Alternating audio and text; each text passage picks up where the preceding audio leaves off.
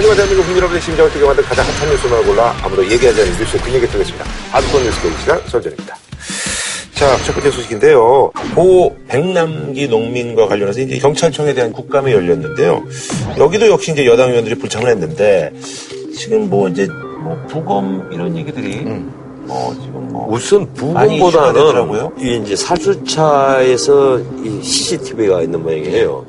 원래 백남기 씨를 쏘았던 충남 구호 살수차 여기서 나온 보고서는 경고 살수 일 회, 목사 살수 네. 삼 회, 직사 살수 이 회 그래서 사 톤을 살수했다. 경찰이 그동안 예, 밝힌 게 이제 이렇게 나와 있거든요. 예. 보고서에는. 근데 박남춘 의원이 광주 십일 호 살수차에 바로 옆에 있는 그러니까 차 다른 차에서 촬영한 동영상이 찍혔다. 네. 그걸 보면 경고 없이 그냥 직사 물대포를 쏘았다는 거예요. 네네. 그런데 이 경찰에서 다시 해명을 하기를 해당 사수차 씨씨티비가 있다, 필름이 있다. 거기 보면 현장에 도착해서 직사 살수 전에 한 차례 경고 살수를 한 사실은 분명히 확인된다. 음. 살수차가 시위대에게 물대포를 쏩니다. 물줄기는 계속 직선으로 시위대를 겨냥해 발사됩니다. 경찰은 실제 물을 쏜 살수차의 씨씨티비를 보면 사 초간 경고 살수를 했다고 해명에 나섰습니다. 처음에 보고랑 완전히 약간 다르게 예, 다르네요. 약간 많이 다르죠. 예. 이 부검 문제가 굉장히 첨예하잖아요. 예, 이게 네. 지금 경찰 그 관계자들을 그 고소를 해놨잖아요. 고소 고발을 해놨거든요. 네, 이러니까 경찰이 종로경찰서가 부검을 하기 위해서 이제 그 압수영장을 네. 신청을 했는데 처음에 이제 뭐 기각이 됐다가 예, 다시 이 부검영장에 대해서 처음에는 필요성과 정당성이 없다. 이래서 기각을 했습니다. 필요성, 정당성 이 두 개가 없다고 해서 기각을 했는데 경찰이 보충 사유서를 다 붙여서 새로 냈어요. 내니까 내가 지금까지 법 파먹은 지 몇십 년 됐지만 한 번도 듣도 보도 못한 조건부 부검영장이 나온 거예요. 굉장히 이례적이라고. 이례적이 아니라 처음 봤어요. 유족들하고 협의해서 뭐 장소, 시간, 뭐 입회자 예. 이거 다 정해서 하라고. 그럼 어쩌란 말이에요? 안 된다는 거 아니에요? 아니 발부한 판사도 네. 웃기는 게 지금 유족의 입장과 경찰의 입장이 이미 다 밝혀져 있었단 말이에요. 유가족들은 어떤 경우에도 부검 필요 없다고 우리 안 한다는 입장이고 경찰에서는 하게 해달라는 입장인가 뻔히 아는데 둘이 만나서 협의해가지고 합의해서 하라 그러면 그거 돼요? 이게 쉽게 말하면 비슷합니다. 부검 장소는 뭐 서울대병원으로 그 유가족 의사를 확인해서 해라. 이건 뭐 그럴 수 있다 합시다. 그리고 유족이 희망할 경우에 유족 한, 한두 명, 그 다음에 유족 추천 의사, 변호사가 들어가라. 뭐 이것도 그럴 수 있다 합시다. 그 다음에 부검 절차를 영상으로 다 촬영해서 기록을 남겨놓아라. 문제되는 부검은 다 남깁니다, 원래. 원래. 이렇지 않아도 네. 다 남겨요. 그리고 마지막 네 번째가 이제 결정적으로 문제가 되는 거예요. 부검의 실시 시기, 방법, 절차, 경과에 대해서 유족 측에 충분한 정보를 제공해라. 이 충분한 정보 이랬거든요. 이 제가 보기로는 이런 조건부 영장은 과연 이게 집행 가능성이 있는 영장인지 굉장히 의심이 든단 말이에요. 검찰이나 경찰 입장에서 보면 이 조건을 실시를 하려다가 달성이 안 되면 그냥 강제 집행할 수밖에 없지 않느냐. 그럼 그렇게 나오겠죠. 예, 이런 입장이 설 수 있는 영장이란 말이에요. 그러니까 지금 판사가 나 왜 이런 영장을 발부를 했는지를 모르겠어요. 지금 유가족들하고 그 시민단체 회원이나 뭐 시민들이 그 장례식장 앞을 지금 딱 지키고 있는 거야, 이십사 시간. 그러면 강제 집행을 하려면 그걸 다 끌어내고 지금 시신을 모셔가야 돼요. 이게 뭐 하는 짓이냐는 거야, 이게 지금. 이게 지금 이제 부검과 함께 논의되는 것이 진단서 문제잖아요. 사망진단서. 예, 예, 사망진단서를 놓고 유족들 얘기로는 급성 경마가 출혈에 의한 외인사. 이 분명한데 왜 저 엉뚱한 소리 하느냐. 이 얘기예요. 외부 요인이 없었다면 병원에 들어갈 일이 없었지 않느냐. 이건 기본적으로 외인사다 이 얘기예요. 하지만 병원에서는 이제 의사들의 입장이 두 가지로 많이 나뉘어요. 사망진단서에 기재를 할 적에 요령도 있고 기재 방법이 다 있단 말이에요. 거기 보면 당연히 외인사로 해야 되는데 그 대부분은 들어온 지 길어봤자 한두 달이에요. 근데 이 경우는 지금 삼백십칠 일 만에 돌아가신 분이거든요. 자, 그러면 그동안에 장기 입원해가 있으면서 다른 사망의 원인이 합병증으로 생길 수가 있다는 거예요. 그렇죠. 네. 이제 그걸 찾아내자 하는 얘기인데 그래서 이 경우에는 사망 진단서가 좀 세세히 꼼꼼하게 찍혔으면 이런 필요 없는 갈등은 없었지 않겠느냐 이런 생각을 저는 합니다. 근데 이게 이제 지금 서울의대 학생들이 성명 발표를 했고 네네. 졸업생들도 수백 명이 지금 우리 목요 병원에서 한 게 문제가 있다는 얘기를 했고요. 또 다른 의과대학 학생들까지 수백 명이 네네. 이제 문제 있다고 이제 입장 발표를 했어요. 근데 이게 입장차 문제가 아니고요. 제가 간단한 서류를 보여드릴게요.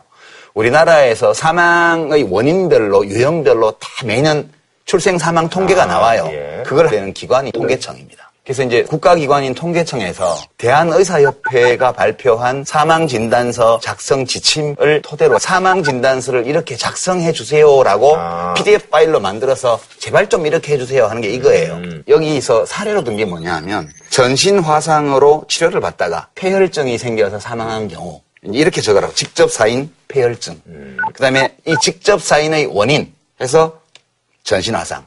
이렇게 적고 밑에 사망의 종류. 거기에 병사, 외인사, 기타, 불상. 알 수 없는 거. 네. 거기는 외인사로 하도록 해놓고요. 외상의 합병증으로 질병이 발생하여 사망하였으면 사망의 종류는 외인사입니다. 절대 병사라고 선택하지 마세요. 이렇게 그러면, 해놨습니다. 아, 아, 근데 그게, 예, 근데 아주 장기적으로 한 십 년이 지나서 만약 사망을 했다면. 그, 그때도 외인사로 할 겁니까? 이 삼백이라는 기간을 어떻게 볼 거냐 하는 문제예요. 이 사망진단서 양식에는 오른쪽에 보면 기간이 있어요. 기간. 그러니까 가, 나, 다라 각각의 시간적으로 지속된 기간을 표시하게 돼 있고요. 이렇게 외상만으로 사망한 게 아니고 외상의 합병증으로 질병이 발생하여 사망하였으면 사망 종류는 외인사로 쓰라고 돼 있습니다. 그러니까 질병 이외에 다른 외부적 요인이 겹쳐 있으면 그 비중이 어딘지를 따르지 말고 종류에는 외인사로 하라는 뜻이에요, 이게. 그러니까 이게 표준적인 사망 진단서인데 지금 서울대 요구하는 통계청에서 네. 요구하는 아니 네. 교과서에도 다 이렇게 돼 있는 거예요. 대한의사협회의 지침도 이런 거예요. 아, 예. 그러니까 이제 의과대 학생들이 화를 내는 거예요. 이게 그, 뭐냐고. 예.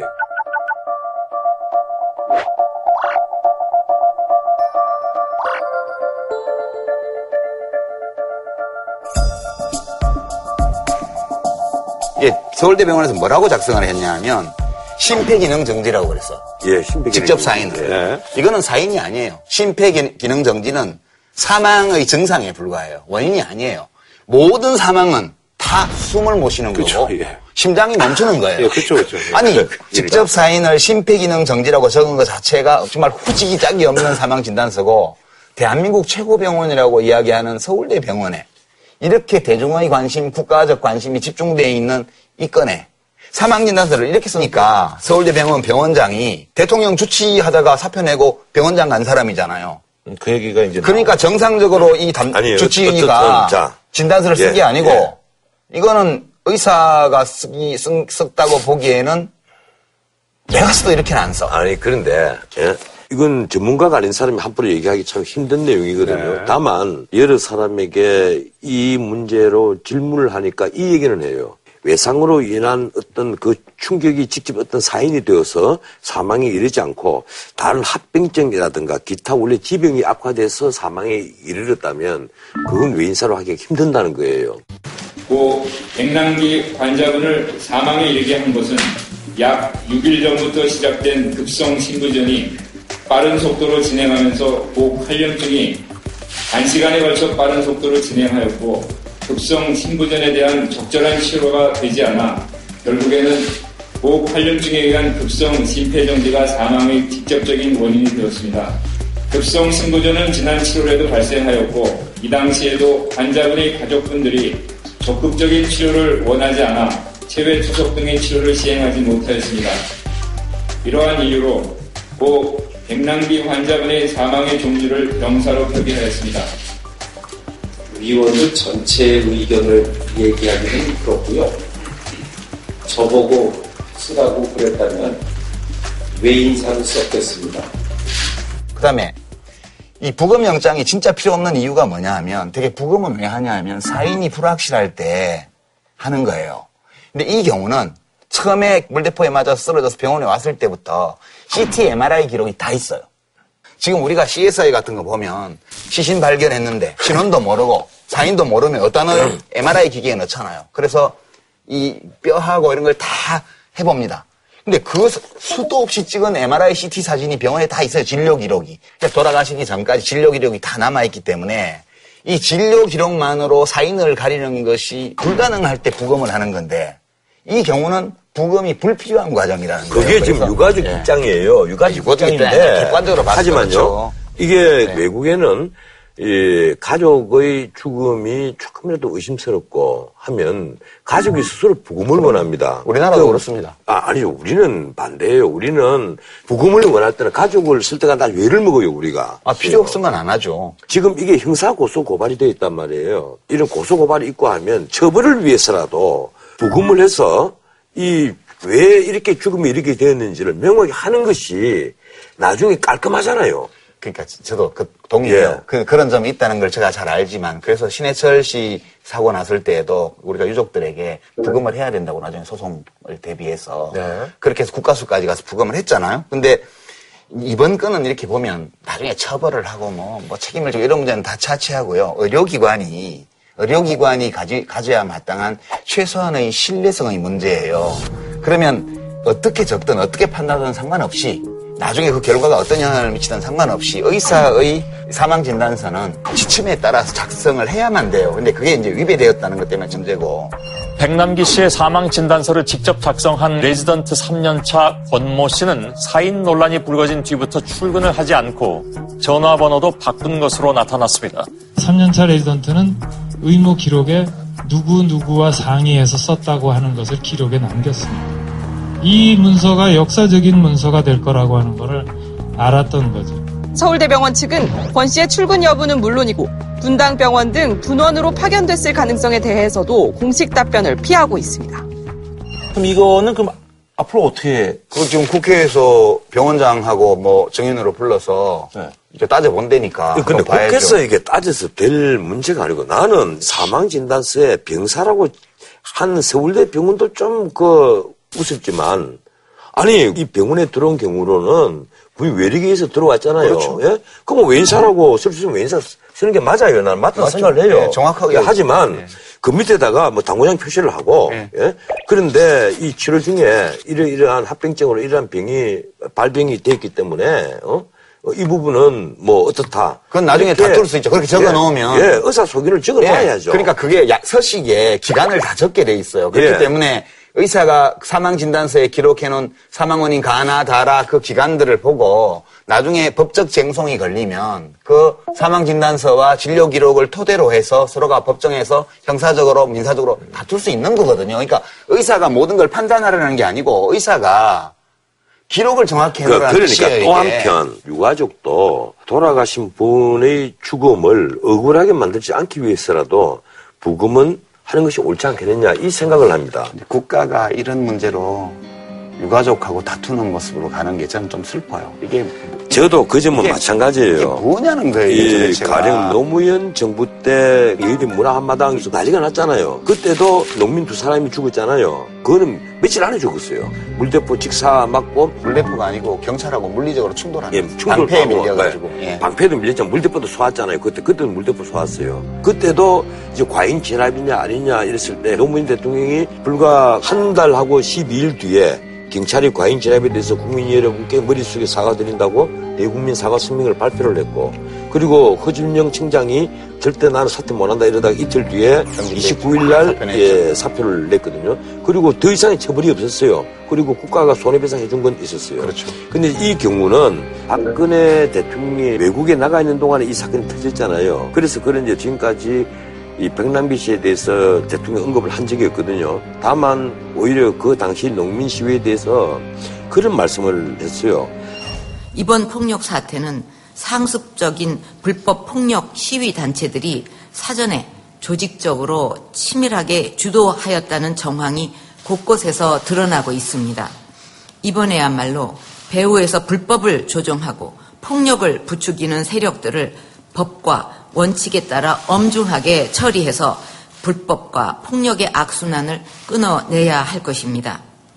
그런 얘기가 거꾸로 언론에 흘러나가면서 한쪽에는 사람이 저렇게 다쳐가지고 식물인간이 되어 있는데 한쪽에서는 그런 얘기를 한다. 이렇게 해서 또 갈등이 더 깊어진단 말이에요. 그건 우리가 대통령한테 적응을 해야죠. 벌써 사 년이나 됐는데. 아니 그건 노무현 정부에서도 마찬가지였어요. 뭐 노무현 정부에서는 시위 안 했고 아, 시위는 그, 다 했죠. 뭐 무슨 사람 안 죽고. 근데 제가 제가 했습니까? 노무현 대통령이 사과할 때 했었던 표현을 들려드리면 공권력은 특수한 권력입니다.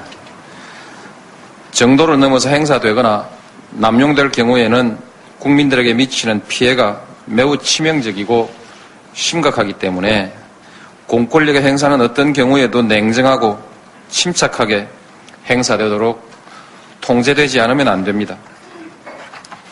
그러므로 공권력의 책임은 일반 국민들의 책임과는 달리 특별히 무겁게 다루어야 하는 것입니다. 시민들이 불법적인 수단으로 시위를 한다고 해서 공권력이 불법적인 수단을 사용하는 것까지 정당화하지는 못한다는 거예요. 그래서 경찰청에서는 불법 시위임을 계속 강조해요. 불법 시위라고 볼 수도 있죠. 그런데 공권력의 행사에 대해서는 일반 시민들의 준법보다 훨씬 강한 절제 이런 것이 필요하다는 점을 그때 사과하면서 강조를 했거든요. 지금 우리 그 네. 유판스께서 불법 시위라고 할 수도 있죠. 큰 그것부터 색안경을 끼고 보는 거예요. 우리 시위들이요. 법이 허용하고 있는 법이 안에서 하는 시위는 정말 백 건 중에서 한두 건 될까 말까 합니다.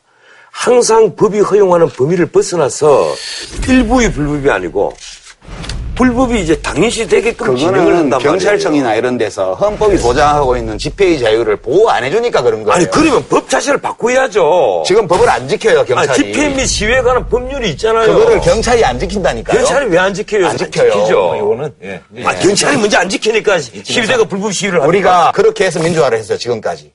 한 줄로 평화. 유월 항쟁 때 우리가 했던 모든 시위가 다 불법이었어요. 실정법으로는. 사일구 때 한국은 다 얘기를, 불법이고. 그때 얘기를 하자는 게 아니지 않습니까? 삼일 운동도 이른바 청동부 법으로는 다 불법이었어요. 이른바 문민정부 들어와서 여야가 합의해서 그리고 우리 시민들이 전부 다 아, 저 정도의 법이면 된다. 이래서 만들어진 집회와 시위에 관한 법률을 전부 다 어겼단 말이에요. 헌재에서 경찰의 시위 집회 그 권한, 권리를 박탈한 거에 대해서 위헌 결정 수도 없이 내리는 건 모르세요? 제가 거기에 맞춰서 법을 해석하고 시위대가, 법을, 법규를 바꿔왔잖아요. 시위대가 다 잘한다는 게 아니에요. 시위 중에는 합법적인 것도 있고 합법 테두리를 넘어서는 시위도 있고 처음부터 불법 시위를 하려고 작심하고 한, 하는 경우도 있어요. 그렇지만 최근, 최근 시위 현장에 안 가보셨습니까? 그럼요. 합법적으로 평화적으로 잘해요. 집회 시위. 아 이제 뭐 이 정도로. 지금 경찰이 네. 그 이 정부가. 현재 시위들이 평화적인 시위로서 잘하고 있다. 이렇게 하실 수 있는 겁니까? 그럼요. 그거 다 보호해주면 평화적으로 해요. 아니, 그건 조건부 달지 말고 현재 법이 허용하는 틀 안에서 평화적으로 잘 이루어지고 있고 약간의 일부의 일탈만 있는데 경찰이 과잉 진압을 했다? 그렇게 생각하십니까? 예, 저는 그런 경우가 많다고 봐요, 지금도. 이거는 뭐 이제 두 분의 생각이 이제 좁혀지지 않으니까 이쯤에서 마무리 짓는 걸로. 그러니까 제가 분명히 네. 말씀드리는 건 우리는 아니요, 우리는 마무리 짓는 걸로. 다음에 소주 마시면서 얘기합시다. 예, 그렇게 하시는 게 아니 소주를 공, 소주를 이런 한, 얘기를 공론의장에서 할 수 있어야 돼요. 소주를 한 잔 마셔야만 진심을 틀어놓으실 것 같아. 음. 다음 소식 갈까요? 예. 아 이번 국정감사가 새누리당 뭐 이정현 당 대표의 아, 뭐 단식 그리고 또 여당의 어떤 최초 이제 국감 이제 보이콧 뭐 이런 것들 때문에 하여튼 뭐 안팎으로 굉장히 시끄러웠습니다.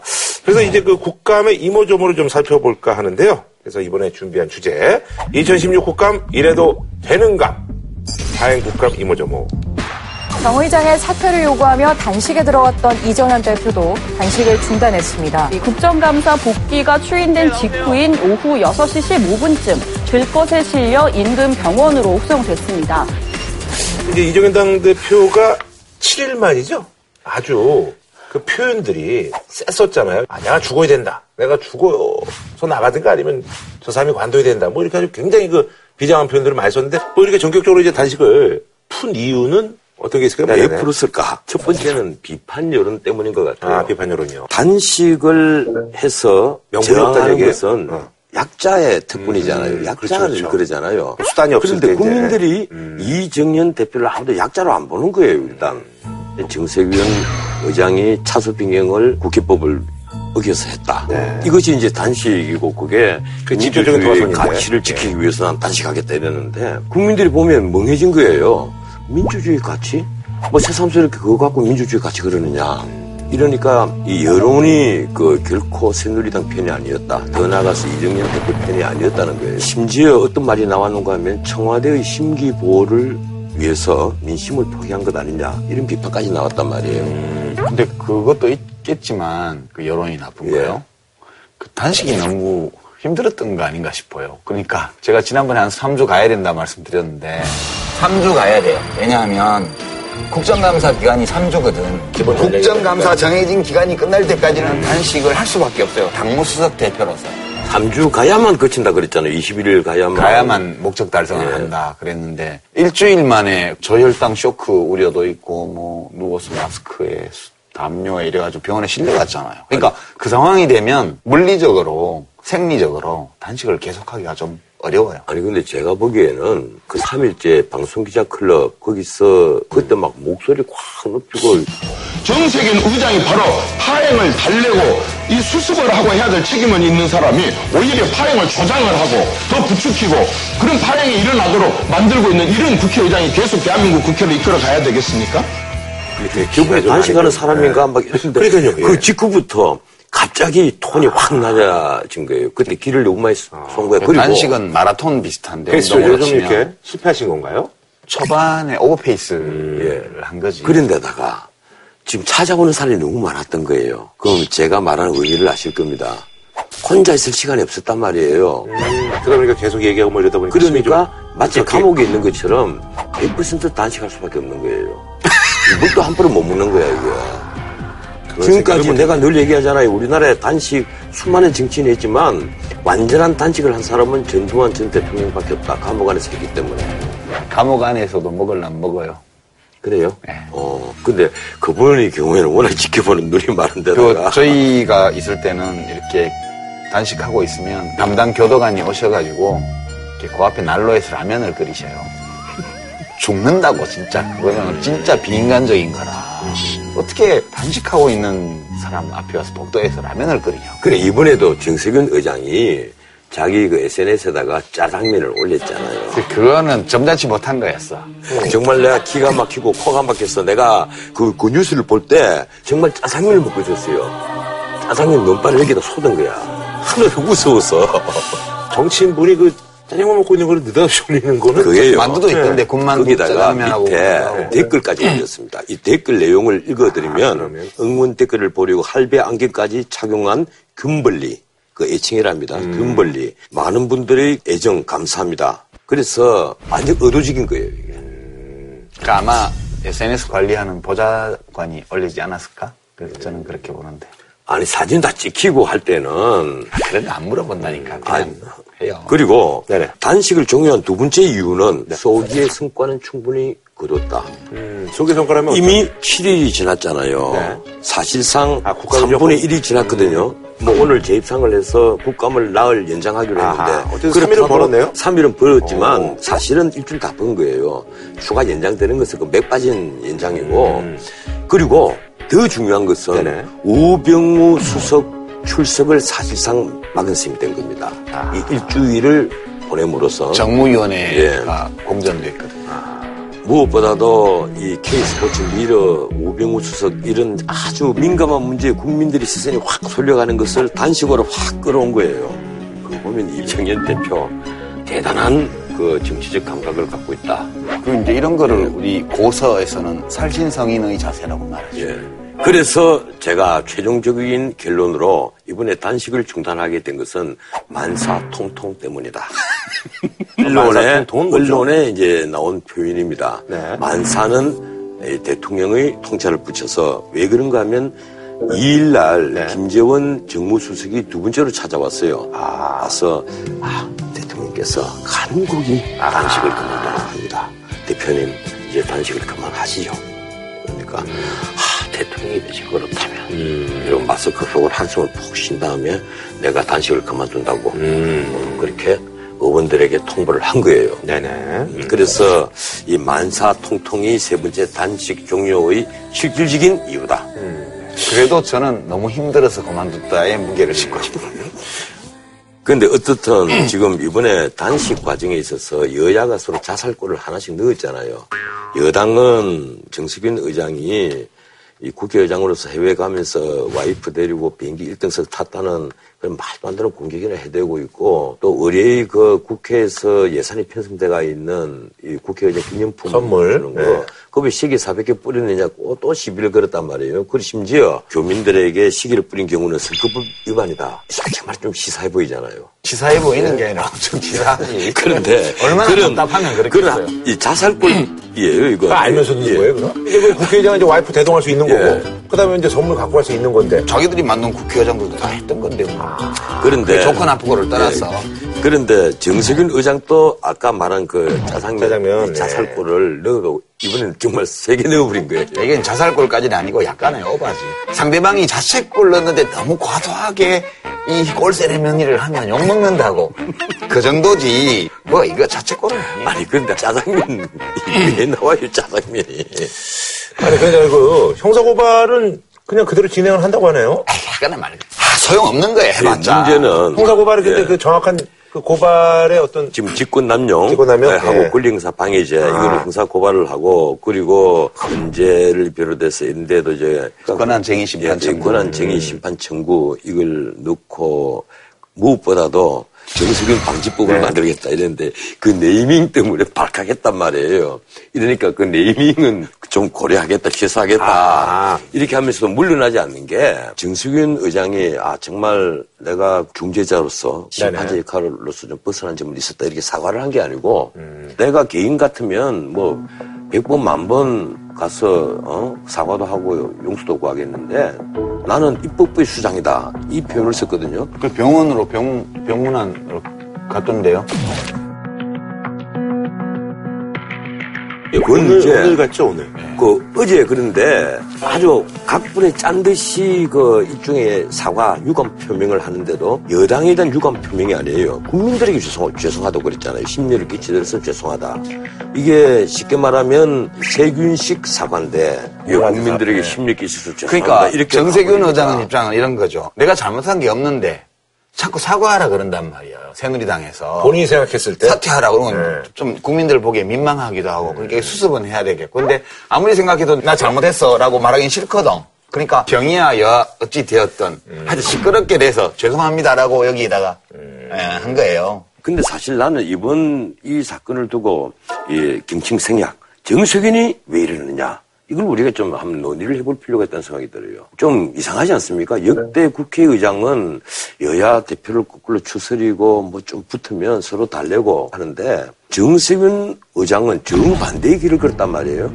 마치 자기가 하나의 정파의 수장처럼 행동을 한 거예요. 이건 지금 새누리당에서 어떻게 의심합니까? 정진석 대표 그리고 이정현 대표가 한 얘기가 중증의 대권병이 아니고서는 헌정사상 초유의 이러한 도발이 있을 수 없다 얘기를 했잖아요. 그런데 정세균 의장이 국회의장 경선을 했잖아요. 더민주 안에서. 네. 경선을 해서 국회의장이 됐는데 그때 고민을 좀 하고 있다고 음. 언론에도 보도가 됐어요. 대선에 도전하려면 국회의장 가면 안 되잖아요. 그렇죠. 그렇죠. 그래서 그때 여러 의견을 구한 끝에 국회의장 쪽으로 간 걸로 알아요. 저는. 음. 그래서 뭐 대권병 이렇게 얘기하는 거는 그냥 하는 얘기고 너무 그렇게 연결시키는 거는 좀 과민한 해석이라고 저는 봐요. 아니 나는 대권병이라고 표현 안 합니다. 강력한 어떤 권력 의지가 음. 있는 것 아니냐. 왜 그런가 하면 이번에 정세균 의장이 정말 기대했던 목적이 뭐냐. 바로 존재감 부각인 겁니다. 그거는 모든 정치하는 예, 사람들 그런데 이번에는 예. 이 존재감 부각을 확실히 성공을 했어요. 이번에. 저는 정세균 국회의장의 예. 평소 성품으로 보건데 네네. 어쩌다 보니 이 사태까지 말려간 거지 무슨 계획이 있고 이렇게 보지는 않아요. 솔직히 말하면 우리가 객관적 입장에서 보면 어때요? 나는 상처가 보기보다 크다는 생각을 합니다. 뭔가 하면 이 정진석 대표 그리고 이정현 대표의 어떤 리더십 이것이 그 나 좀 흔들렸다고 봐요. 아, 흔들렸다는 거 왜 예. 흔들렸다는 거죠? 의원총회를 할 때 네, 몇몇 네. 이제 비박의 과두들이 복귀하자 음, 이러는데 나경원이 뭐 이런 길로 가자 이러고 그 거기서 예, 해서는 안 될 말들까지 오고 가고 음. 해서 보기보다는 비박과 친박의 갈등이 아, 그게 비공개로 예, 된 거죠? 예, 예 네. 노출이 됐는데 특히 김영우 국방위원장이 네 맞아요. 같이 고랬었잖아요. 예, 처음에는 막 의원들이 돌아가면서 막았지만은 이틀 때는 가서 진행을 예, 했잖아요. 예, 예. 근데 이번 비박이죠. 예, 비박이죠. 그래서 이 리더십에 상당히 금이 간 건 사실이에요. 이게 야당은 과거에 이런 일이 있으면 똘똘 뭉친단 말이에요. 그런데 새누리당은 완전히 뭉치질 못하고 특히 김영우 위원장 같은 경우는 이른바 당론에서 벗어나서 독자적인 행동을 펼쳤다. 그 대민주는 또 어때요? 대민주는 제가 보기로는 여당의 강수를 악수로 만들지 못할 정도로 무기력감을 안 보였다는 생각을 합니다. 이 보면 뭐 독자적으로 국감을 한다 이러면서도 뭐 제대로 한 것도 없고 정세균 의장과 새누리에 끌려다닌 일주일 동안 전국에 중심에서 지금 말씀이신 거죠? 모든 포인트가 새누리, 예, 새누리와 그리고 정세균 의장 두 사람에게 다 몰려가버리게 만들었단 말이에요. 이 국면은 새누리당이 주도했기 때문에 뭐 그런 효과가 나는 건 어쩔 수 없는 거예요. 상대방이 네. 원래 공격할 때는 공격하는 사람이 포인트를 따는 거예요. 다대한 성과를 거뒀어요. 네. 이제 새누리당 입장에서는. 새누리당 입장에서는 국정감사 초반에 국민의 관심이 집중됐던 시기에 미르하고 이제 캐스포츠 예, 지금 문제가 됐던 이슈들을 하나도 못 다룬 거니까. 근데 그거는 정부 좋은 일이거든. 청와대는 한숨을 돌렸지만 새누리당은 이걸로 덕볼 게 없어요. 단어로서는. 그러니까 네. 전형적으로 전투에는 이기고 전쟁에는 손해를 보는 이런 국면으로 갔다고 봐야죠. 민주당은 뭐 얻어간 게 하나도 없어요. 그렇기 때문에 더민주는 그냥 가만히 있는 거죠. 제일 야당이니까 뭐 전투에 지는 것처럼 보여줘. 그러나 그래봤자 국민 여론이 나빠져서 쟤네들이 전쟁에서 지는 거니까 축구 시합이 뭐 꼭 우리가 골 넣어야 이겨? 자책골도 있는 건데. 네네. 어쨌든 이기면 되는 거니까. 그리고 정세균 의장으로서도 실이 더 컸다고 봅니다. 덕보다는 이미지 무슨 실추됐죠. 이 시권의 미스터 스마일 온화한 어떤 지도자 이런 이미지에서 그렇죠, 예. 좀 사나운 불독. 저는 마음에 들던데. 그래요? 아, 국회의장이 입법부 대표라서 할 일은 해야지. 좀 사나운 불도. 그냥 자기 이미지 관리만 하고 있으면 뭐 입법부 수장이에요. 그, 그래서 그게. 그런데 어떻든 이 정세균 의장이 남은 임기 동안 국회의장으로서 운신의 폭이 굉장히 좁아진 것 사실 아니에요? 넓어져봤자 또 별거 없어요. 그런가? 네. 아, 내가 얘기하지만 이십 대 국회는요. 최소한 하는 건 전혀 없을 거예요.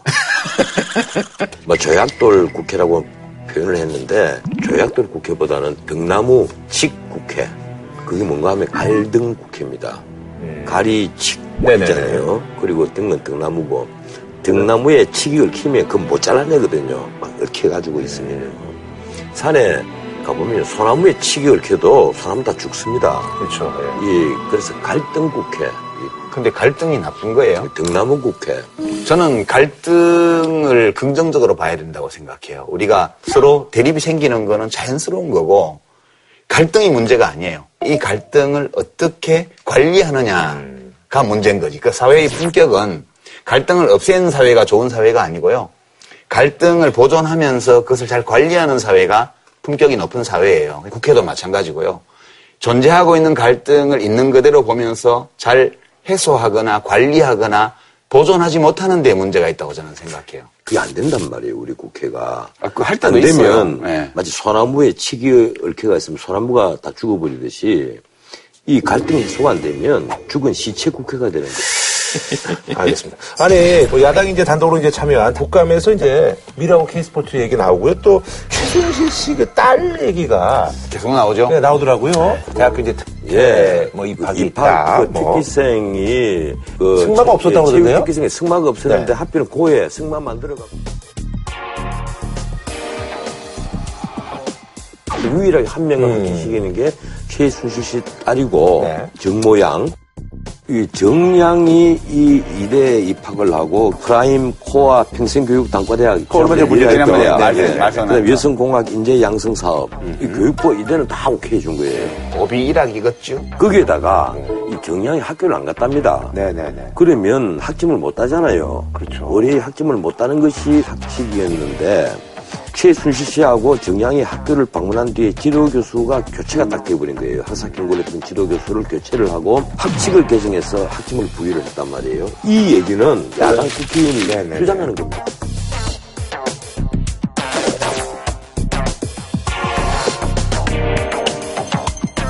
이게 만약에 사실이라면 정말 문제가 있는 거죠. 나도 대학 강의를 아주 오랫동안 했습니다만 내 강의 안 듣는 사람에게 나 학점 절대 안 줘요. 왜 줍니까?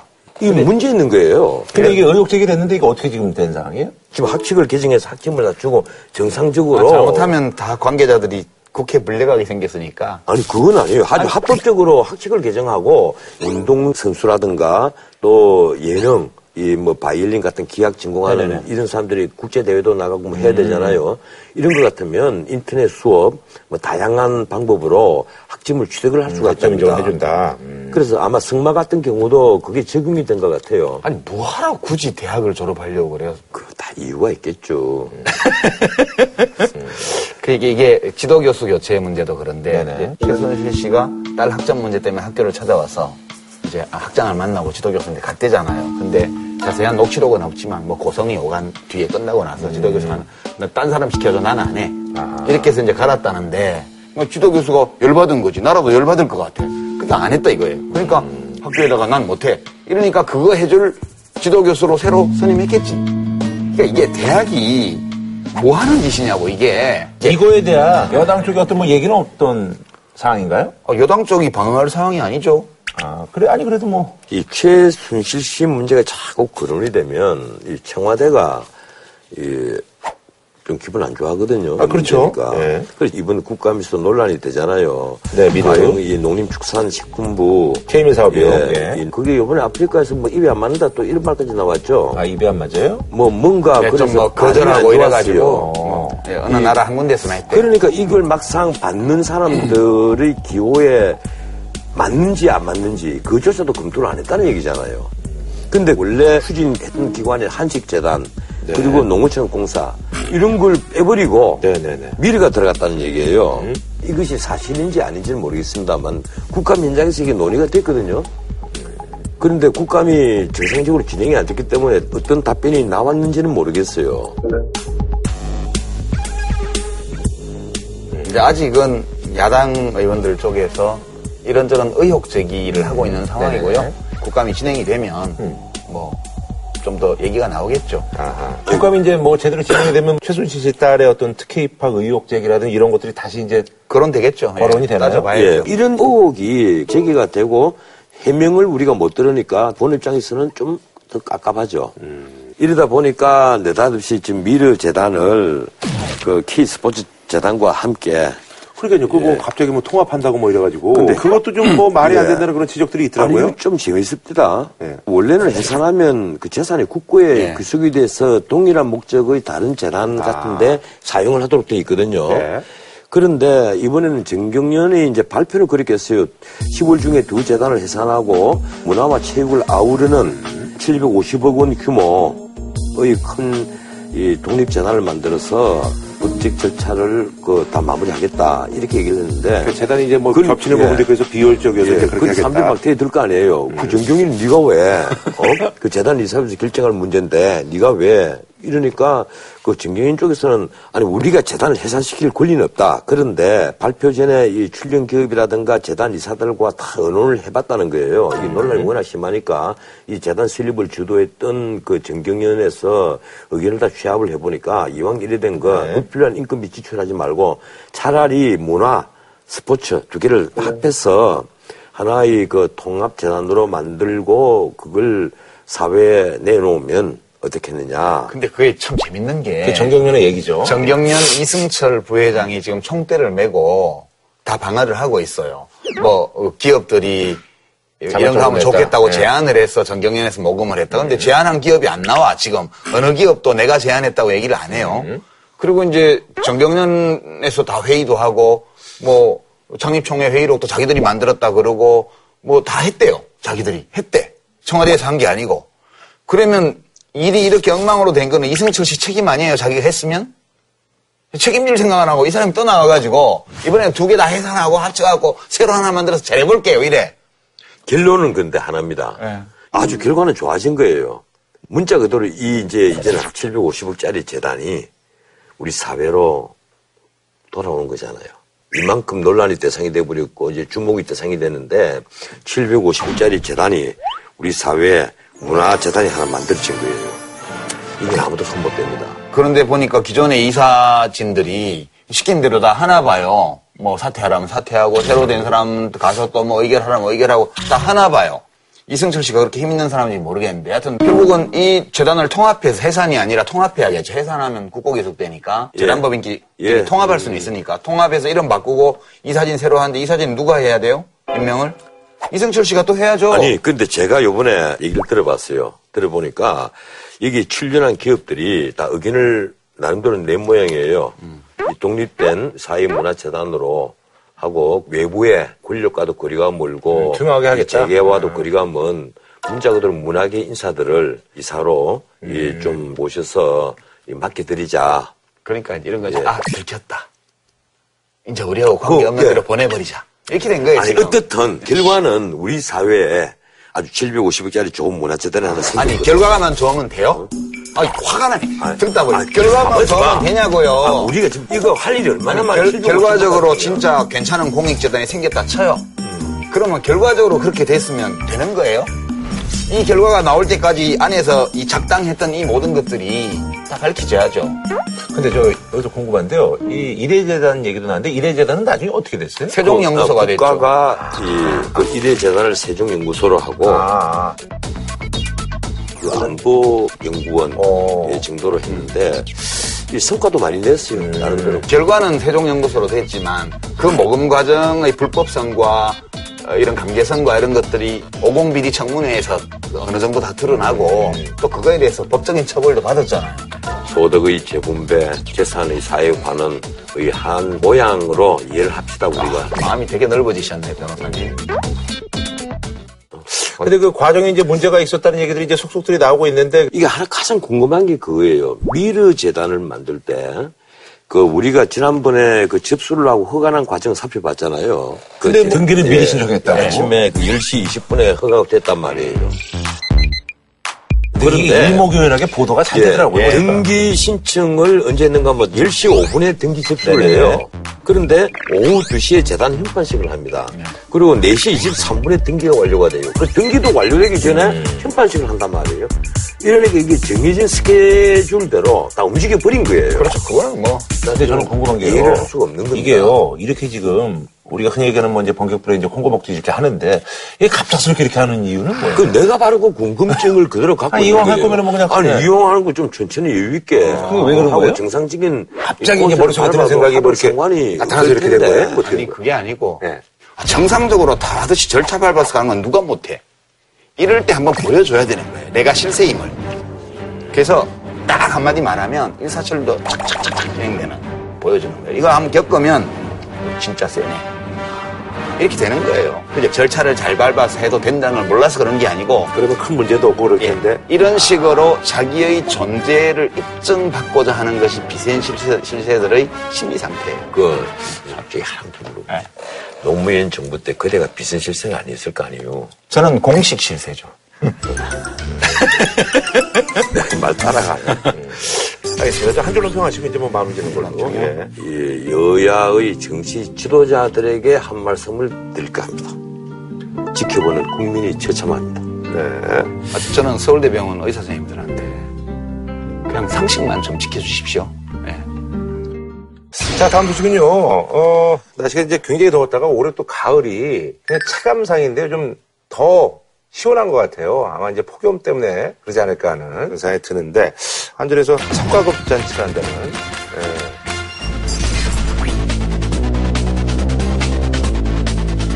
인당 평균해서 이천만 원. 네, 이천만 원 정도 간다고 그러는데요. 받을 걸로 지금 예측이 되고 있는데요. 뭐 사실 국민들의 어떤 그 정서상으로 이렇게 바람직한, 그런 성과금 자체는 아닌 것 같은데 어쨌든 뭐 직원들 입장에서는 뭐 자기네들이 뭐 받을 거 받는다고 이렇게 생각을 할 수밖에 없겠죠 뭐. 받을 거 받는 겁니까 그게? 성과급이라는 게 열심히 일을 해서 성과를 올렸을 때 성과급이잖아요. 네네 그렇죠. 이건 그게 아니잖아요. 전기세 많이 거둬갖고 성과 냈다 이래서 성과급을 준단 말이에요. 근데 한전 입장에서는 이제 실적 기준으로 저희가 뭐 지급하는 건 아니다라는 그런. 입장인데. 사실 이게 뭐 엉터리로 그렇게 하는 건 아니고. 음, 나름 기준이 있죠. 예, 우리나라 공공기관하고 공기업 네. 관리법이 있고 그에 따라서 공공기관 운영위원회라는 게 있어요. 경제부총리가 위원장인데 아하. 유월 십육일 날 회의를 열어서 평가 결과를 심의 의결을 했어요. 음. 백십육 개의 공기업과 준정부기관, 공공기관 네. 이런 데들인데 한전이라든가 국민건강보험공단이 에이 등급을 받은 거예요. 근데 이 기준을 보면 불합리한 기준만은 아, 그런 건 아니에요. 보면 예. 우선 부채를 얼마나 많이 줄였냐, 음. 빚을 얼마나 많이 갚았냐, 그다음에 방만 경영을 얼마나 안 했냐. 그러니까 아하. 직원들한테 잘해주면 점수가 깎여요. 음. 뭐 복리 후생비 이런 거 늘리고 이러면. 세 번째가 임금 피크제를 도입했냐 안 했냐. 음. 네 번째가 불필요한 건 줄이고 필요한 일에 집중해야 되는데 이게 기능 조정이라고 그러는데 기능 조정을 얼마나 잘했냐. 그다음에 이제 단기 순이익을 음. 비롯해서 경영 실적이 어떻게 되냐 네네. 등등을 중심으로 평가를 한 거예요. 다른 기업체에서 뭐 하는 그런 거랑 좀 비슷한 거. 그렇죠. 네요. 예. 그러니까 그게 중요한 점인데 일반 기업체에서 하는 거하고 거의 비슷하게 했어요. 네네네. 근데 이거는 공공기관하고 공기업이잖아요. 음. 일반 기업체가 아니잖아요. 네네. 지금 근데 이 공기업이나 공공기관이 성과급 잔치를 한 게 사실은 경영평가와 무관하게 많이들 해왔어요. 예컨대 해외 자원개발로 이제 부채 비율이 육천구백 퍼센트나 폭등한 광물자원공사가 임직원에게 성과급을 삼 년간에 백십삼억을 지급했습니다. 과거에. 그리고 네네. 석유공사 임직원들 있잖아요. 하베스터 광고로 네네네네. 삼조 팔천억 주고 사들이고 또 나알이라 그러는 공장에 일조 이천억 투입해가지고 팔아먹은 네. 그런 석유공사가 연평균 천만 원의 성과급을 지급을 합니다. 어떻든 지금 한전이 얘기하는 것은 이래요. 작년 실적에 영업이익이 십조 구천억이다. 음. 참 코미디 같은 얘기입니다. 작년에도 누진제를 했단 말이에요. 산업용 전기값은 적게 받고 이 주택용 전기값은 엄청나게 비싸게 받은 거예요. 네. 전기세 많이 걷어갖고 이게 성과다. 이래서 성과급을 왕창 나눠 가졌단 말이에요. 예? 그러니까 우리 공기업이나 공공기관을 신의 직장이라 부른단 말이에요. 그게. 한전은 그 저희 있잖아요. 저희 그 초등학교 때부터 네, 옛날부터 그래요. 신의 직장이라고 해서 예, 아, 한전이 예전부터 그랬어요. 근데 그분들도 이거 문제를 모르지 않아요. 제가 좀 찾아보니까 구월 이십삼일 공공기관 경영평가와 경영자율성 그 포럼이라고 있어요. 네. 이 공공기관 평가, 공기업 평가를 이런 식으로 해도 좋은가에 대해서 언론사에서 주최를 해서 음. 이제 토론을 하는데 여기 한전의 기획본부장 현상권 씨가 나와서 음. 성과평가 지표에 문제가 있다는 얘기를 했어요. 뭐라고 얘기했냐면 공기업의 또는 공공기관의 존립 목적 또는 존립 이유인 주요 사업을 얼마나 잘했느냐가 아니고 아하. 수익성 지표로 평가하는 비중이 너무 커서 기업처럼 그렇게 하는 게 이렇게 획일적으로 하니까 음. 공공기관의 특성에 따른 평가가 안 이루어지고 아하. 수익성 지표를 얼마나 개선해서 좋은 평가를 받아서 성과급을 받느냐 여기에 치중하게 되니까 문제가 있다고 이제 자기들도 얘기를 해요. 근데 그래요. 이제 문제는 네. 한전이 이천십오년 경영 성과가 좋아서 올해 이 성과급을 받는데 한전이 작년에 경영 성과가 좋은 이유가 뭐예요?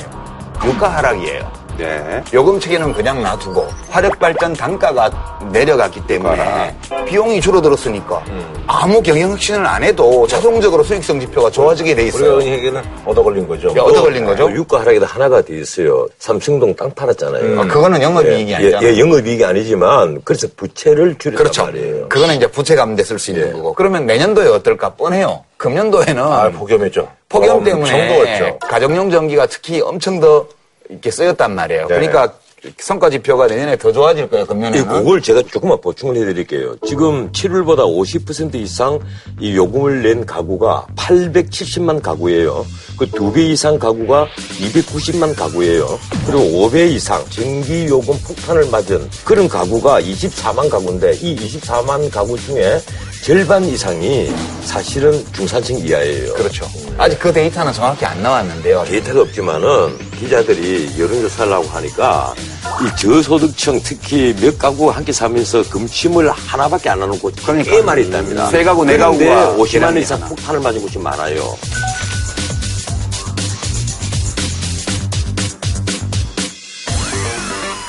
이게 보면 칠월 대비 팔월 가정용 전기 사용량이 삼십일 점 사 퍼센트 증가했습니다.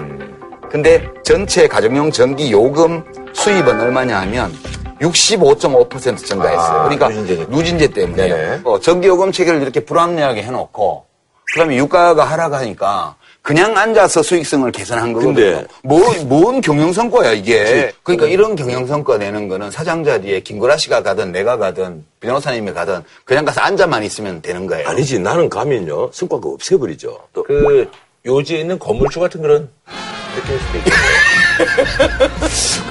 그런데 지금 이게 작년도 하고 올해하고 또 다를 수밖에 없는 게 해마다 이천십사 년도에 한전의 영업이익이 오조 칠천억인데 작년도에 십일조 삼천억, 오, 그리고 올해 상반기에만 사십육 퍼센트가 증가해서 육조 삼천구십칠억 원이에요. 십한 오조 원. 그래서 십오조 원이 넘는다는 네, 거예요. 음. 최하 십오조 원은 그럼 내년에는 내년에 S가 있는 거예요? S? 왜 그런 거 하면 예, S? 예, 최초의 S등급이 될 것이다 이건데 문제는 겨울이란 말이에요.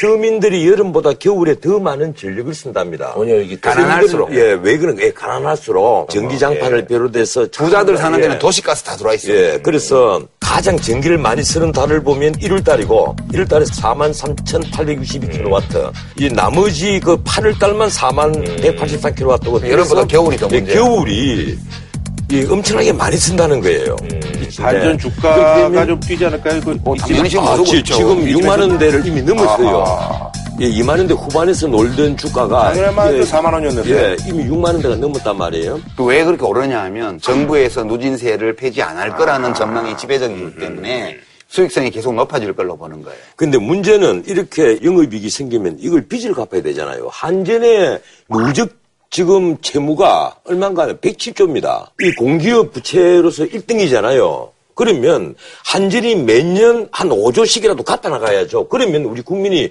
덜 섭섭할 거예요. 그런데 한전의 변명이 뭐 우리 성과급은 법에 따라 받는 거라서 음, 정부에서 음. 예산을 더 받는 건 없다 이렇게 얘기했는데 아니 정부에서 예산을 받으면 국민들이 세금으로 낸 거고 한전이 자체 수입 가지고 성과급을 주면 국민이 전기요금으로 낸 거니까 오른쪽 주머니에서 나갔던 왼쪽 주머니에서 나갔던 똑같은 거지. 이 전기요금 그것도 전기세라고 하잖아요. 하고 있어, 변명이라고. 정부에서는 지금 대통령 어떤 인기에도 도움이 안 되는데 이걸 그냥 쭉 유지하는 이유는 법규정화. 그래 지금 그 나한테 묻지 말고 청와대에 전화 걸어서 물어보세요. 누구지? 지난주 무슨 화를 엄청 내죠. 그, 아이고 왜 나한테 그리고 물어보냐고. 나한테 빙의 됐다 그러지 마. 아니, 갑자기 좀 화를 내세요. 아니, 근데 이거 왜 안 바꾸는 거야? 아니, 대통령 인기에도 도움 안 되잖아요. 누진제 폐지를 산자부하고 한전이 외면을 하고 있어요. 아니, 근데 왜 안 하는 거예요? 지금 간단하거든요. 요금 체계 변경이 내가 알아보니까 한전이 전기 공급 약관만 수정하고. 예, 약관이에요, 약관. 산업부가 승인만 해주면 예. 돼요. 그러니까 이거, 이거 왜 안 내리는 거예요? 전기 끄고 촛불 투쟁을 할 수도 없잖아요. 그 약점을 안단 말이에요. 옛날에 터키에서 그걸 한 적이 있는데. 한 적 있어요? 그... 영원한 광명을 위한 삼 분간의 암흑이라 그래가지고 음. 정부의 부정부패와 이 무능에 대해서 항의하는 뜻에서 이스탄불 앙카라 시민들이 저녁 여덟 시 되면 음. 불 다 끄고 근데 우리는 그런 운동이 있었던 적이 있어요. 근데 이거 왜 진짜 안 내리고요? 그거는 아, 물어본데 왜? 아 그거는 이제 추측하기에 네. 감정이입을 해서 이렇게 살펴보면 굳이 좋게 해석하자면 아 이럴 때 빨리 이익을 늘려서 공기업 부채를 갚아야 돼. 그게 국가의 백년 대계를 위해서 중요한 일이야. 내가 욕을 먹는 한이 있더라도 이건 그냥 갈 거야. 이거 아닐까요? 글쎄 말이에요. 제가 이번에 그 모든 언론을 쫙 보면서 이 국민들이 분노가 어디에 있나 하는 걸 좀 살펴보니까 하나같이 이런 얘기를 해요. 국민의 과도한 부담에서 얻은 수익을 경영성과로 음. 눈감치기는 한전의 비정상적인 태도. 쉽게 말하면 대통령이 늘 비정상의 정상화 얘기하잖아요. 이거야말로 이 비정상적인 데서 한 발도 못 나가는 거예요. 비정상의 영속화. 예, 근데 그걸 또 잘했다고 평가하는 공공기관 이 경영평가의 어, 어떤 비정상. 또 이것도 어떻게 봐야 돼요? 더 이제 기가 막힌 건 이 건보공단 같은 거 있잖아요. 네. 이 건보공단 같은 거 있잖아요. 네. 이런 데가 이제 A급 받아왔어요. 건보공단 같은 경우는요, 이 누적 흑자가 이십조가 넘었는데 오 년간 무려 삼천이백억, 작년 같은 경우에 사백팔십육억을 성과급으로 지급을 합니다. 어, 이걸 우리가 어떻게 봐야 돼요? 이게 이십조 정도가 남아있어요, 지금. 이 보험이라는 게 뭐예요? 우리 건강보험은 공공보험이잖아요. 국민들에게 돈을 걷어서 치료를 보상해주는 뭐 부자들은 음. 오백만 원 이상만 환급을 해주고 가난한 사람은 백만 원 이상 환급을 해줘요. 그것도 일종의 소득 재분배 기능을 하거든요. 그것이 건강보험의 취지고 목적인데 여기에 이십조나 흑자를 쌓아놓고 쉽게 말해서 수 있는 건가요? 아니 건강보험 보장률이 지금 몇 퍼센트인가 하면 육십삼 퍼센트란 말이에요. 그러니까 국민들한테 돈은 많이 긁어 가고 그게 뭐 흑자예요? 돌려주지 않은 거죠. 예. 어쨌든 흑자는 아, 흑자지. 그, 그게 정확한 표현이에요. 네. 지금 돈을 거둬놓고 다 보장을 다 해줘야 되는데 보장률이 육십삼 퍼센트밖에 안 된단 말이에요. 여기에서 한 발도 더 안 나가요. 음. 사실 건강보험 같으면 보장률이 한 구십 점 오 퍼센트 넘게 돈 많이 거둬서 정말 제대로 보장을 해줬다. 이래야만 훌륭한 건강보험공단이 되잖아요. 네네. 근데 이게 거꾸로란 말이에요. 공단 사람들에게 성과급으로 지급하는 거예요. 지금 국민 갖고 장난치는 거예요. 음? 하, 지쳤습니다 이제. 한 번 내가 건강보험 다 냈는데 어? 우리 집을 압류를 해놨더라고 내 집을. 내가 깜짝 놀랐어. 보니까 오류야. 음. 착오로 압류를 했는데. 그래 한 달 만에 그걸 지워줬어요. 아 죄송합니다 하면서. 지워줘도 자료는 남아. 등기부 등본을 떼볼 때마다 기분이 안 좋아. 나중에 공직 가실 때 이제 어? 혹시 가시게 되면 음. 청문회 할 때 건보료를 미납해가지고 음. 체납해서 자택이 압류된 기록이 있는데 그러면서 아... 뭐 공무원 할 수 있겠어요? 그래서 물어보면 여기서 그래서 그런 또 개인적인 이유가 있으셨군요. 음. 그 치밀어 오르는 분노. 음. 이렇게 성과급을 받아먹으면서 그런 오류를 냈단 말이에요. 그게 그러면 그게 정, 지금 청문회, 한 십오 년 전에 한 이십 년 전에 청문회에 가셔가지고 그게 사실은 건강보험공단의 행정 오류 때문에 그렇게 된 거고 제 잘못은 없습니다 이러면 그것도 변명하고 있어요 막 이럴 거 아니에요. 나는 청문회를 하는 공직으로는 안 나갈 겁니다. 아, 예. 선거만 하는 공직으로 나갈 겁니다. 그런데도 누진제 관련해서 소송이 있는데 이거는 예, 어떤 소송이에요? 지금 소송 아, 이번 달 아니면 예, 소송이 일곱 건이 지금 진행이 되는데 아, 첫 번째 판결이 나오는 모양이에요. 음, 시월 육일. 예. 네네. 그런데 아마 지방법원 판결일 테니까 이 소장파 판사들이 음. 이 좀 진보적인 성향의 아. 판결.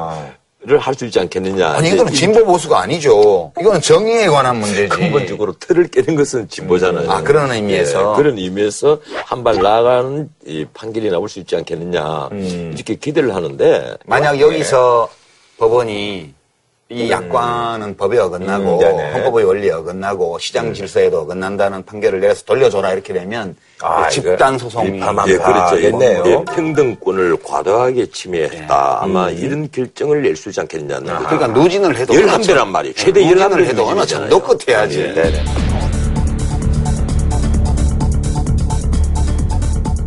근데 지난번에 한참 폭염 때는 예. 하나같이 문제 고쳐야 된다 막 여야 다 이렇게 얘기했잖아요. 그리고 지금 말씀하신 대로 산다는 약간 보니까 전부 다 싹 다. 아니 그 지금 해야 돼. 왜냐면 고지서가 팔월 예. 고지서가 지금 나왔거든. 네네. 그 지금 열뻗쳤어요 사람들이. 예. 이럴 때 정치인들은 이 깃발을 들고 나와야 점수를 따는데 왜 박군과 안 잡고 뭐 엉뚱한 짓들 하고 있나?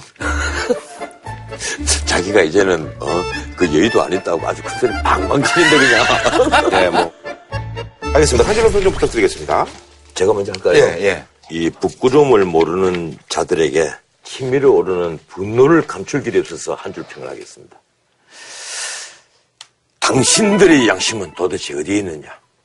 제가 더 세게 할게요. 이거는 춘향전에 나오는 네. 건데요.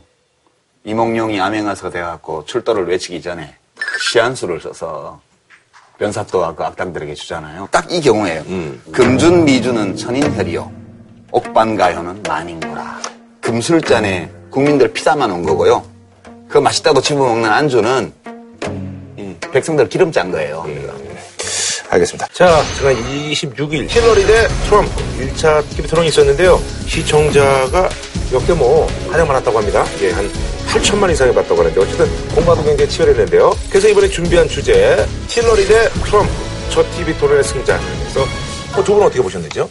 아, 정말 그 박진감 있더라고요. 우리나라 음, 그 대통령 후보 토론하고는 다르던데요. 음, 난 그 양측 주장들은 내가 다 챙겨봤습니다. 네네. 워낙 우리나라에도 지대한 영향을 그렇죠. 줄 수 있는 분들이니까. 이토록 많은 관심을 가진 적이 없었어요. 네. 미대선에. 근데 어쨌거나 이제 그 여론조사는 이제 뭐 어쨌든 뭐 힐러리가 잘했다가 뭐 육십 퍼센트 이상이니까 뭐 많은 분들이 여기는 뭐 동의하시는 것 같아요. 그런데. 씨엔엔은 그런데. 네.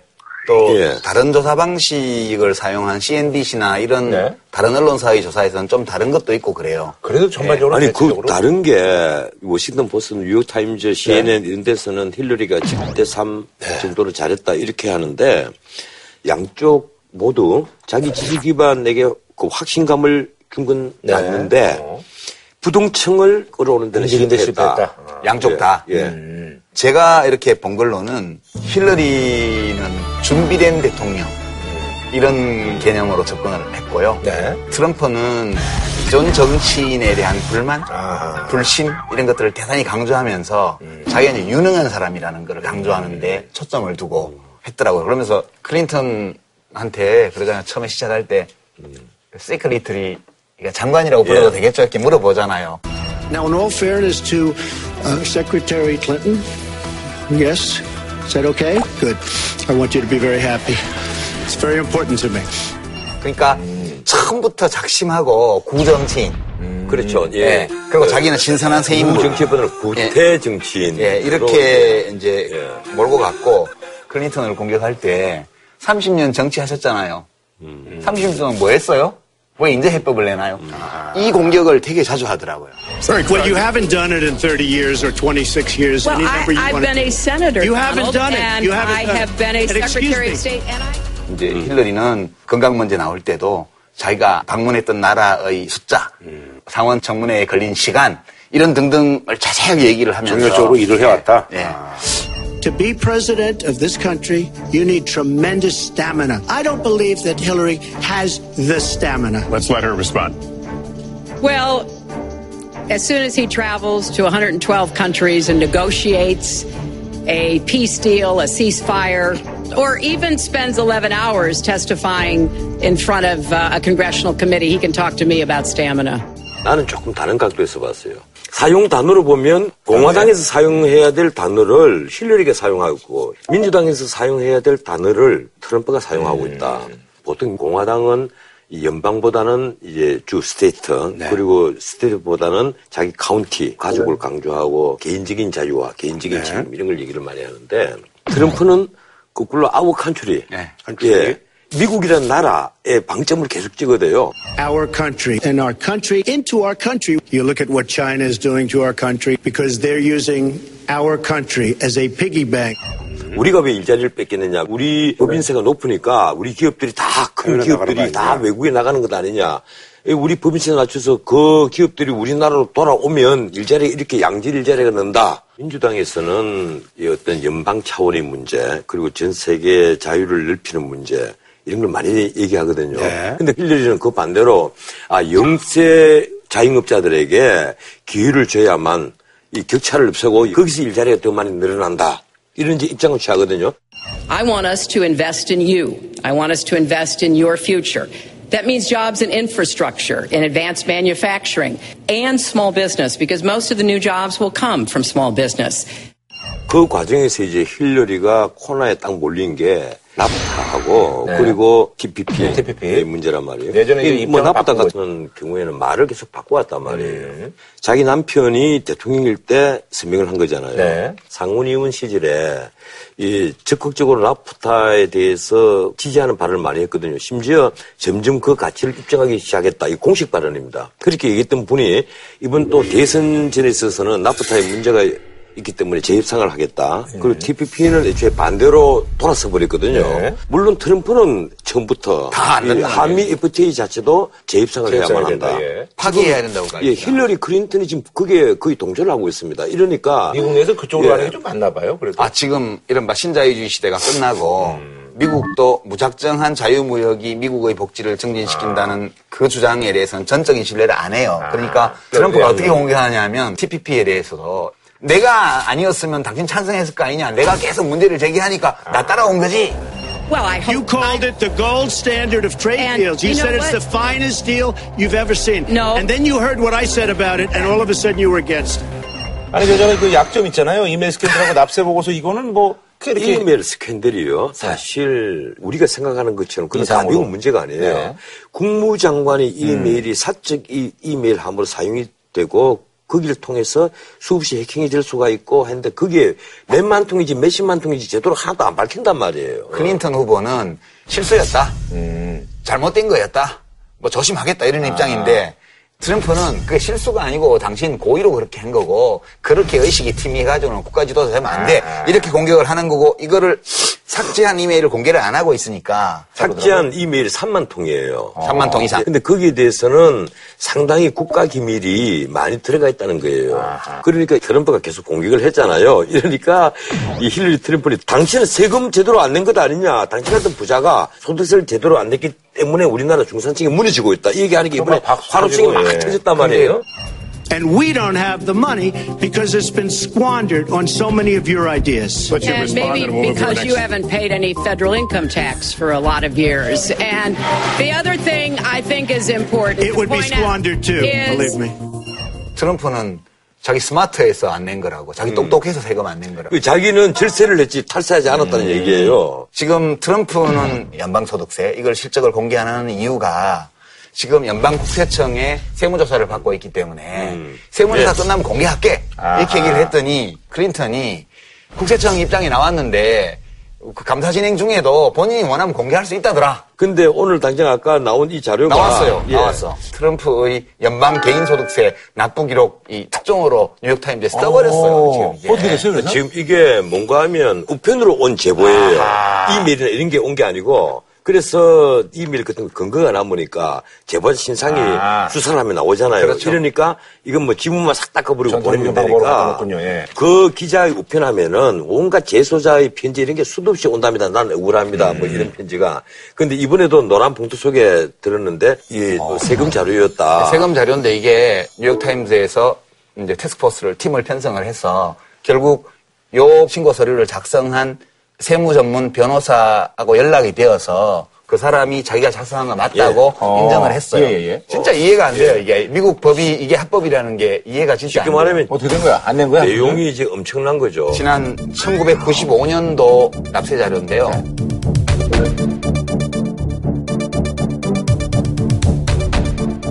그 해 손해를 본 금액이 일조 원이 됐기 때문에 그게 미국 법에는 그로부터 계속 그걸 깔 동안에는 소득세를 안 낼 모양이에요. 어, 그런 게 있나 봐요. 그건 몰랐는데. 어. 우리하고 세법이 좀 다른 모양이에요. 우리 같은 경우는 이제 뭐 주식 투자라는 게 이런 예. 거 해가지고 손해보면 돈 안 내는 거예요? 그러니까 이게 세금을? 이론적으로 보면 예. 소득이 많을 때는 누진세율을 적용해서 세금을 그렇죠. 걷어가잖아요. 예. 그럼 야, 니 내 돈 잘 벌 때는 니 그렇게 세금 많이 걷어갔는데 내가 뭐 사업하다 실패해서 소득이 완전 마이너스로 갈 때는 니 뭐 아무것도 안 해주는 거야, 국가에서. 음.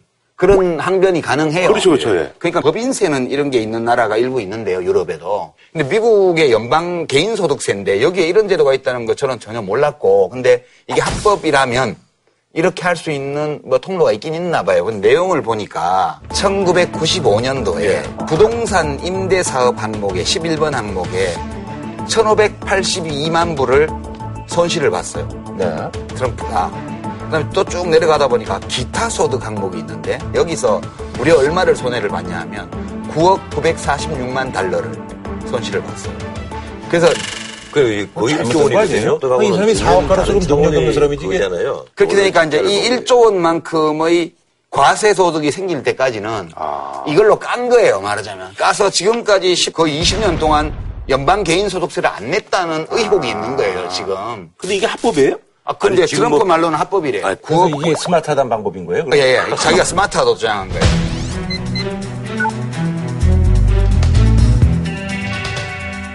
음. 이러니까 그 미국 국민들이 보기에 소득세를 안 낸 것이 진실로 어. 밝혀진다면 난리가 나겠죠. 아, 그래서 대선에서 이게 가장 큰 쟁점으로 떠오른 거예요. 그 일 차 토론에서 보면 클린턴이 이 문제에 대해서 뭐라고 했냐면 왜 트럼프 후보가 이걸 공개 안 하냐. 자기 생각에는 첫째.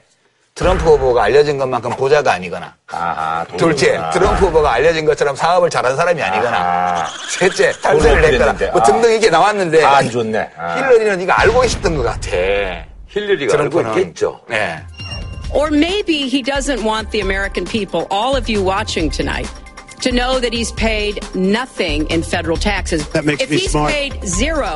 근데 어쨌든 그 전에는 건강 문제 때문에 약간 힐러리가 이렇게 주춤했다가. 아니, 지난 한 사오 개월 전에 비하면 음. 트럼프가 이제 그 거의 대등한 예, 수준으로 경쟁을 예. 하고 있는 건 맞아요. 네네네. 그리고 힐러리가 이제 토론에 약할 것이다. 음. 왜 그런가 하면 트럼프는 방송을 했기 때문에. 방송에서 예. 그것도 생방송을 네, 많이 했잖아요. 리얼리티 프로그램을 많이 하고 그래서. 프로그램을 예. 많이 했기 때문에 이 답변 능력이 훨씬 뛰어나고 음. 그리고 요약에서 답변하는 능력도 있고. 네네. 그래, 힐러리가 이번에 일 차 토론회 전에 이 준비를 많이 했잖아요. 화난 트럼프, 혹은 막말하는 트럼프, 혹은 아주 조리는 트럼프, 여러 가지 그 배우들을 기용을 아, 해가지고. 연습을. 예. 거기 대응에서 삼, 사일 동안 아. 외국증 다 차단하고 집중적으로 연습을 했던 거예요. 음. 그리고 막말하면 어떻게 음. 대응해라. 이렇게 성공을 거둔 거예요. And old companies are going out of business, and you want to increase the regulations and make them even worse. I'm going to cut regulations, but I'm going to cut taxes big league, and you're going to raise taxes. That, that is just not accurate. 일 차 토론 직전 여론조사에는 딱 붙은 걸로 나왔어요. 음. 어떤 조사는 오히려 트럼프가 좀 앞서는 예. 조사도 있고 그러다가 일 차 토론이 끝나고 나서 나온 조사를 보면 힐러리가 한 삼, 사 퍼센트 정도 음. 앞서는 결과들이 좀 나오고 있죠. 근데 이제 문제가 아, 그런데도 음. 왜 격차가 이렇게 안 벌어지냐 이렇게 보면 클린턴은 그 토론을 이렇게 보고 있으면 배운 사람 티가 진짜 많이 나요. 아. 그러니까 문장이 너무 주술관계가 딱딱 맞게 떨어지고 모든 답변들이 다 준비돼 있어. 너무 깔끔하군요. 근데 트럼프는 친구 감정 하나요? 중간에 막 문장을 덜 맺고 다음 문장으로 넘어가고 막 구어체예요, 한마디로 말해가지고. 음. 클린턴이 뭐라고 이제 공격했냐 하면 트럼프 후보는 이천육 년도에 벌써 주택 대란이 나야 된다고 얘기를 했던 사람이다. 그래서 주택 대란이 이천구 년도에 리먼 브라더스 그때 사건인데 진짜로 주택 대란이 났지 않냐? 그때 당신 돈 많이 벌었잖아. 근데. 이렇게 네. 했더니 트럼프가 이러는 거예요. 그때 당신 돈 많이 벌었잖아. 근데. 이렇게 네. 했더니 트럼프가 이러는 거예요.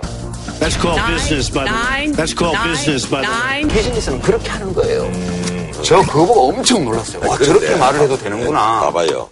그거에 비슷한 사태가 당신은 대통령이 된 얼굴이 아니다. 관상이 이제 그게 아니고요. She doesn't have the look. She doesn't have the stamina. 거기도 관상 얘기가 이러니까 힐러리가 트럼프를 향해서 여성 인종차별주의자인데 어, 심지어 과거 여성을 두고 군뱅이, 돼지, 개로 불렀다. 미스픽. 이러니까 트럼프가 재빨리 그건 로지 오드넬만 네. 유명한 어, 미국 그, 여자 코미디언 있죠. 그렇지. 네. 다른 여자들은 그런 말에 신경 안 쓴다. 기분 나쁘게 생각하지 않는다 이거예요. 이런 걸 통해서 예, 근데 아까 말씀하신 대로 힐러리는 굉장히 준비된 공격, 정제된 답변 이런 걸 훈련을 많이 해왔고 트럼프는 즉각 받아치고 뭐 즉흥적인 데는 굉장히 강한 것 같아요. 토론이 무지 재밌어요. 아, 그래서 예. 우리 모두 사실 좀 트럼프적이잖아. 안 그래요, 저. 항상 준비된 얘기를 합니까? 꼭 그런 건 아니지만 그렇다고. 나는 이상하게 트럼프에 좋아요. 예, 친근감이가. 아니 그런 말이죠. 난 트럼프가 대통령 됐으면 어? 트럼프야 우리 한판 할까? 아, 좀 식상한다. 식상해요? 너무 잘하셨어요. 새 메뉴를 좀 개발했어요. 아니 그러저나 그 이 차 토론이 한 달 뒤 있잖아요. 그때 뭐 기조는 음. 이렇게 이제 유지가 되겠죠, 그럼? 아니 타운홀 미팅 때는 좀 달라질 거예요. 어, 굉장히 뜨거울 거예요. 타운홀 네. 미팅은 이제 일반 시민들의 질의 이런 네. 것이 중심이 되기 때문에 내공이 있지 않으면 거기에 대해서 제대로 대응을 못 하거든요. 그래서 음. 많은 전문가들이 타운홀 미팅 형식의 이 차 토론 이걸 어떻게 힐러리가 이겨내느냐. 감당해내느냐에 따라서 이번 대선의 향방이 좌우될 수 있다. 이렇게 또 너무 이제 뭐 자신의 어떤 그 홈링이라고 해서 너무 오버하다가 또 설화가 또 일어나지 그러니까 않을까. 즉흥적인 질의응답이 보면 두 사람의 약점을 다 잘 노출시키는데 너무 모든 것이 준비되어 있는 힐러리의 약점도 드러날 우려가 있고요. 진폭이 너무 큰 트럼프의 약점도 드러날 수 있어서 두 사람 모두 지뢰밭 속으로 걸어 들어가는 음, 이 차 토론. 솔직히 말해서 이 좀 트럼프가 돼봐야 세상이 재밌지. 취미도 취미도 정말 취미셔. 세상이 좀 재밌어야지 좀 살아가는 재미를 느끼지. 그런 데서 살아가는 재미를 느끼세요. 힐러리 힐러리 클린턴이 대통령이 되면 역시 우리는 또 미국의 눈치나 좀 봐야 되고 트럼프가 대통령이 되면요 우리가 자주 국방에 나가지 않을 수 없을 뿐더러 또. 미국과 무역 전쟁이 붙으면 우리 국민들이 한 번 더 각성할 수 있는 기회가 올 것이라고 난 생각을 해요. 아, 그런 걸 왜 좋아하세요?